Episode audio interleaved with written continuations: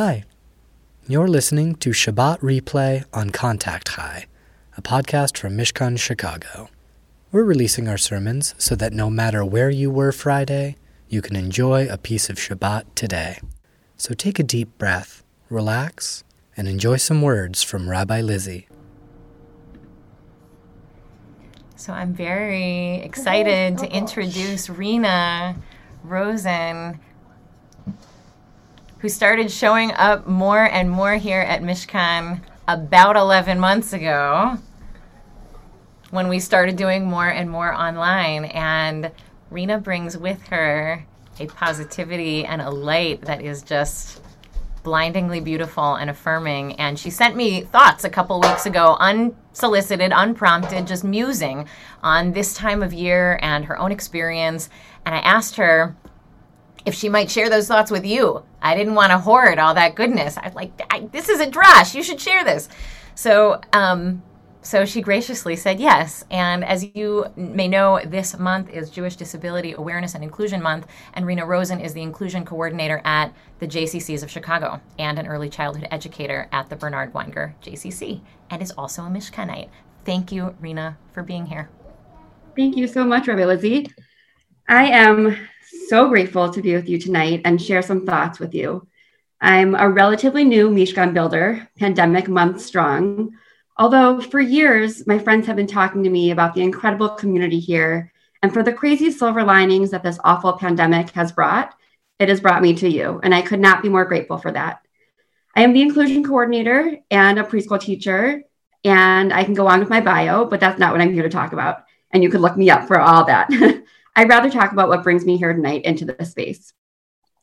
I have always loved Purim, the months of deciding what I would dress up as, planning out mishloach, manot baskets, and the incredible joy that would fill the air all month long. Think about it. On Purim, you can be whatever and whomever you want. Nobody gives a second look.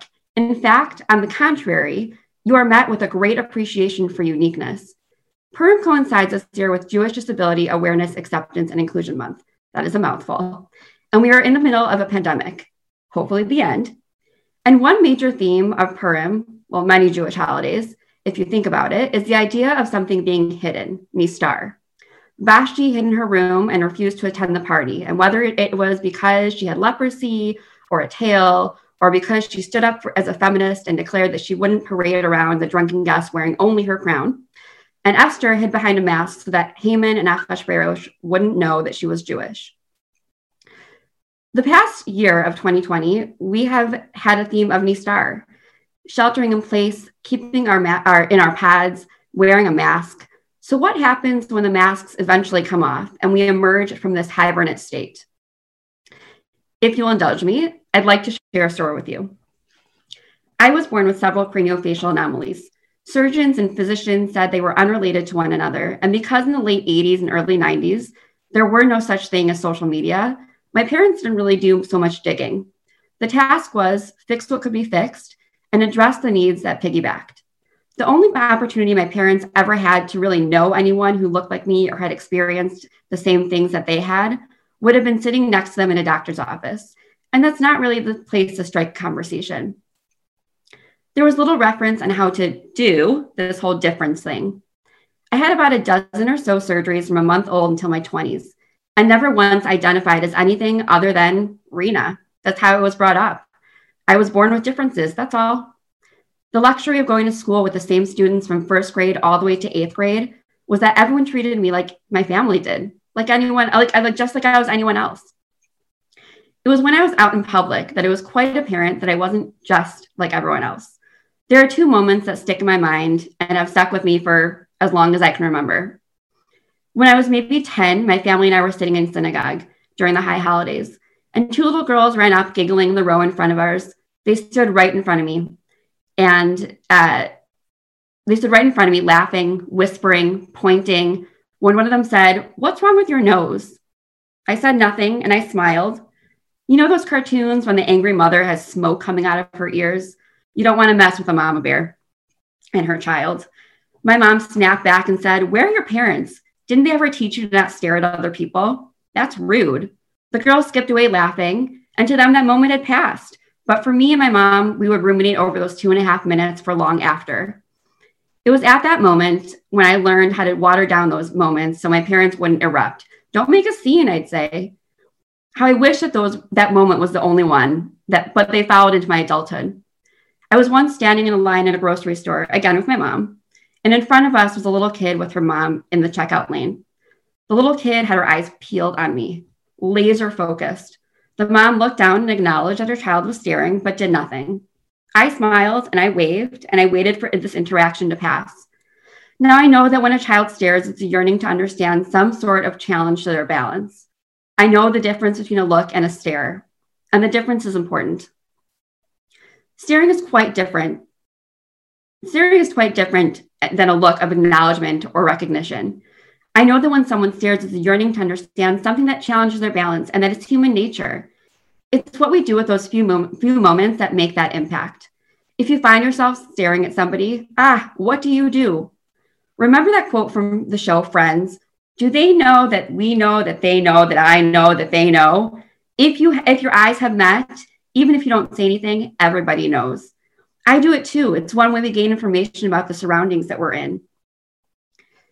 But the things that you do in those moments can either make it a great situation or an icky situation. A lot has happened this year that has woken us up to be a little bit more like Vashti and push back on gender normative ideas in order to be most inclusive and to have courage to stand up to authority. No means no. We have been we have been awoken to be like Esther and be proud of who we are.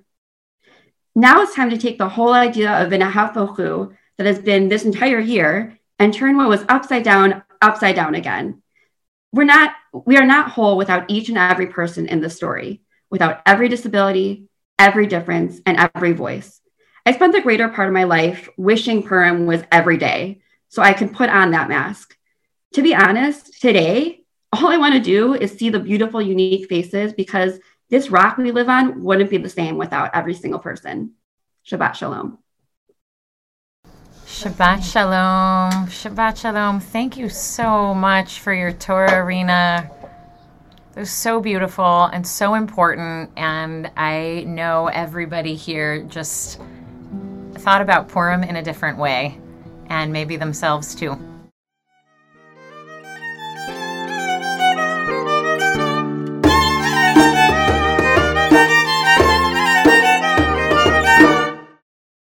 So there's this scene at the end of Inglourious Basterds, which, if you don't know, is a Quentin Tarantino movie from 2009. It's World War II fantasy fiction. And I looked it up, and the Torah's statute of limitations on not spoiling movie endings is actually 10 years. And so I'm within the laws of halacha to be able to share the ending with you now. That said, if you don't want to hear it, close your ears for the next 30 seconds or so. Okay, so the premise of the movie, before I tell you the end, is that there's a secret American military hit squad during World War II who's which is made up entirely of Jews, and their mission is to kill Nazis in merciless, gruesome ways, dishing back to them what the Nazis did to their families. And in this scene at the end, Hitler, Goebbels, and all of the high ranking Nazi officials are attending a Nazi movie premiere in a movie theater that they don't realize is owned by a Jewish woman, a secretly Jewish woman, who is the sole survivor of a brutal massacre of her whole family. And knowing that she would have all of the Nazis in her theater that night, she sets fire to the movie theater and locks the doors and as the theater burns, her face appears on the screen and she cackles with poetic justice as all of the Nazi architects of evil die a fiery death. And this is how World War II comes to an end. It's very satisfying to watch. A lot of people thought it was Quentin Tarantino's best movie. Jewish tradition takes very seriously the desire for revenge. Like the and and quite seriously like it takes the tradition takes seriously the pain the anger the offense the fear the moral indignation the deep harm the deep sense of harm maybe recent maybe generations old that provokes within us this desire for revenge and if we're being really honest even violent revenge like to see the person or people who caused that pain receive exactly the same treatment that they dished out. There's um, there's a midrash that I just I just came to know recently that describes after after crossing the Red Sea. So the Israelites, after hundreds of years of brutality and degradation, after crossing the Red Sea, they look back and they see Pharaoh's army dead on the shore. And the Midrash says the Israelites each took their dog and went down and put a foot on the neck of an Egyptian and said, See that hand? Eat that hand that used me as a slave. Eat this bowel that had no mercy on me.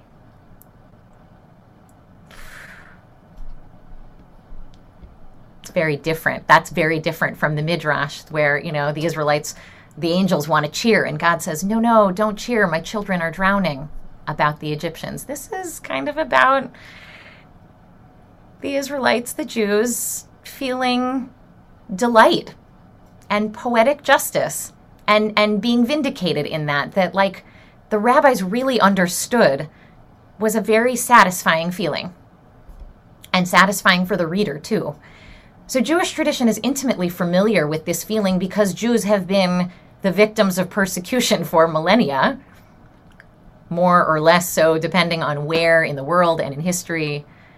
Our tradition knows this thirst that we as victims and also as witnesses may feel to see perpetrators of evil get their just deserts. And so we have a holiday on the calendar dedicated to indulging that fantasy. Like, and our ancestors fancied themselves on this holiday, like Esther, Mordecai, the Jews of Shushan, the inglorious bastards, like the ones who meted out vigilante justice to pay back those anti Semites for their murderous designs. And we read that story, the Megillah, the book of Esther, on Purim every year. Purim begins next Thursday night, as we have discussed. And if you haven't gotten your tickets yet, or registered. I'm sorry I didn't mention it earlier during announcements. I'm announcing it now. Definitely go get them. You want to come. For a people who have been historically persecuted, living all the while within a scrupulous moral system that preaches restorative justice, right? Doing tshuva, so recognizing wrong, mistakes, apologizing, making amends, offenders being given the opportunity to correct their mistakes, make restitution, learn, victims being given the opportunity to let go of grudges when justice has been done.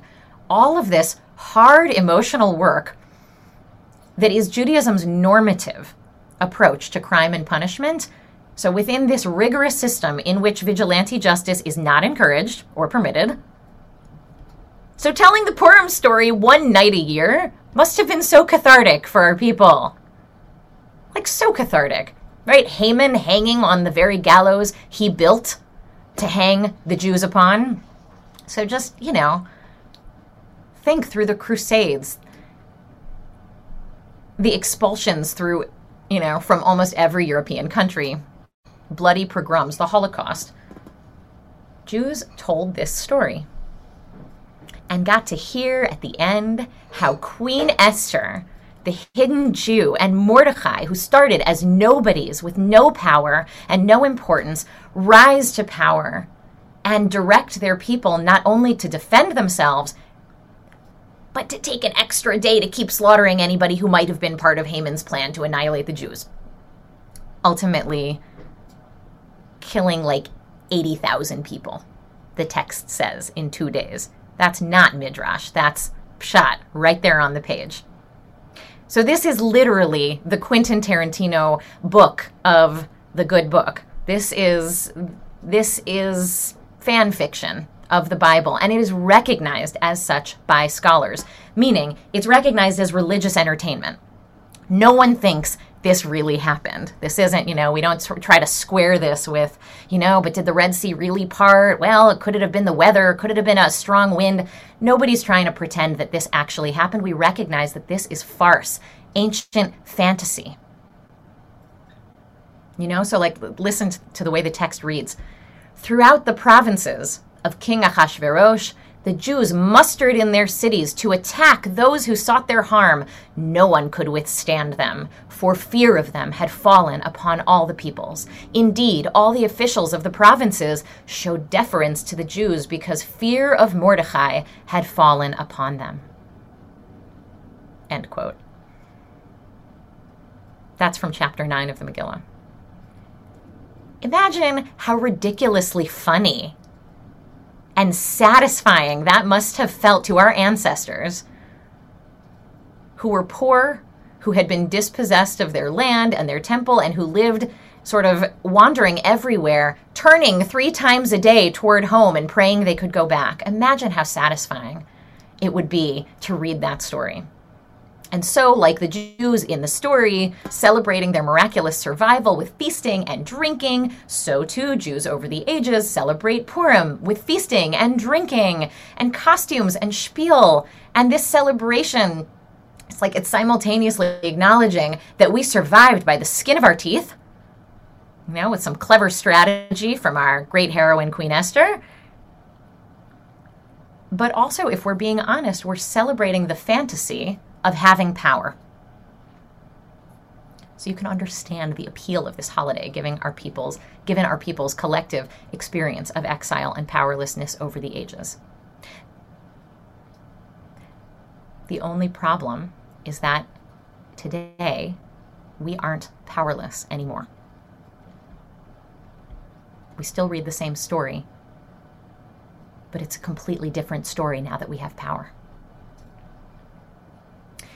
So when I read the story of the fear of the Jews falling upon the people of King Ahasuerus' kingdom, I squirm in my seat. I don't know about you when you were listening to that, but I get uncomfortable because I know full well that the Jewish people now has a sovereign state with a Jewish military in which every 18 year old is handed a gun and trained to fight. And Jews do scare people. The fear of people, like Jews do inspire fear. We hold positions of power and influence in governments. We vote. Even that is stuff that the rabbis of the Talmud could not have fathomed. It's extraordinary in the scheme of history, and it is also sobering because Jews are now in a position to do a lot of damage in the name of avenging our victimhood. And Jews have, and Jews do. The story of Purim is no longer this whimsical, cathartic fantasy, but a warning. This is what we're capable of when given power.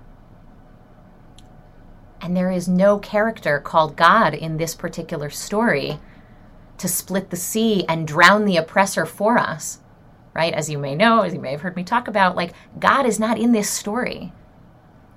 So the story is about how people wield powerlessness and power. That's kind of fundamentally what the story is about. And so if you're squirming in your seat right now, or are during chapters 8 through 10 of the Megillah on Thursday night, it's probably a good thing. Like once we could laugh at the story because it was so far from reality. You know, it was funny. And now we cringe because it hits a little too close to home.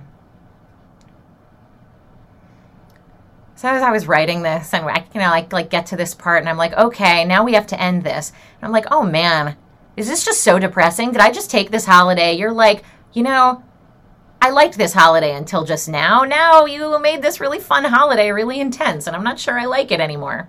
So allow me to try to bring the threads of this holiday now all together because we've only spoken about one mitzvah. We've spoken about a really important part of Purim, which is the mitzvah to hear the story, to hear the Megillah. And it's really important for all of the reasons we just discussed. But there's other stuff too. So the Megillah is where we learn that life is too short and too unpredictable not to embrace and spread joy wherever we can find it. And so the other mitzvot of Purim also come from the Megillah. And look for it when we read it. Those other mitzvot are so, one, Megillah. Two, eat, drink, be merry, have fun, wear costumes, make fun of ourselves, laugh together, poke fun at all of the stuff that's usually too serious to laugh about. Like, remind ourselves that on some cosmic level, everything is a little bit funny. And we embrace the entertainment thing that has been a part of this tradition for as long as this tradition has existed. Mitzvah number three don't just eat, drink, and be merry for yourself. Share food with other people.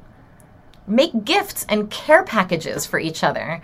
Drop them off at each other's homes. Walk down the street with a little bag full of bags to hand to strangers and give food away. And if you're really on top of it, now that you know I'm telling you this now, so you have a whole week to, to prepare, put a little note in the bag that says, Hi there, it's Purim, and today Jews give away food all over the world, or something to to make it feel personal and to help you and others understand today is a day, Purim is a day for sharing our resources and sharing our abundance and helping nourish people. And then finally, mitzvah number four is give charity. But not just to the organizations, you know, that are big and do, you know, have lots of overhead and, and you know, are going to take that money and, you know, pay all the staff and, and that's really important. Give charity directly to people. If somebody puts out a hand, says Maimonides, you put money in it. You don't ask yourself, oh, what are they going to do with it? Oh, wait. Shut up. Just give it away. That's the, the tradition is today we aren't discerning. Today we give away because life is too short. Because life is too short and you never know what could happen. And that could have been you. V'nahafochu, Rena so beautifully talked about it before.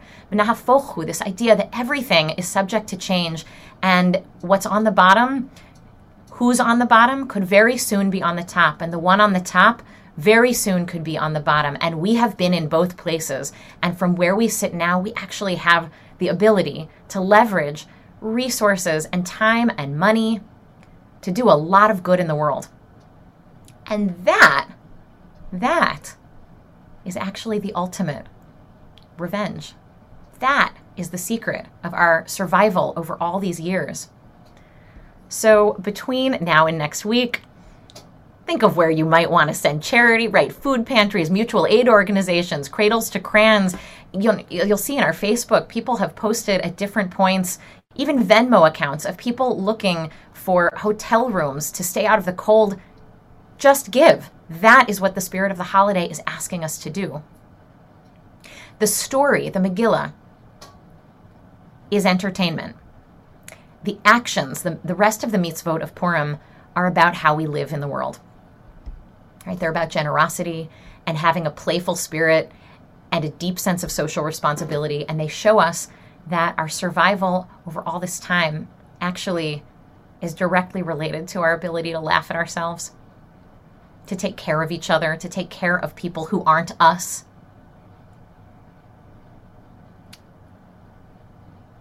And that that is the depth of this zany crazy holiday that I look forward to sharing with you and that we take some of the joy and the levity and the love that I know is so palpable in this community and share it not only with each other but with a lot of people in the world who really really need it and who are vulnerable and who are powerless and who are where we have been.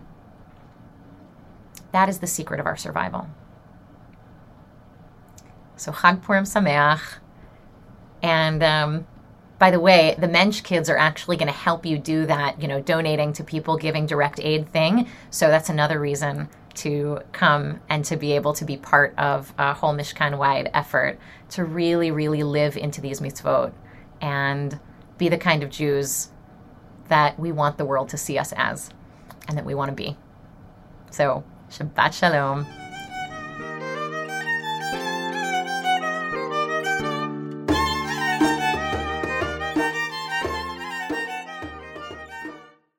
You've been listening to Shabbat Replay on Contact High, a podcast from Mishkan Chicago.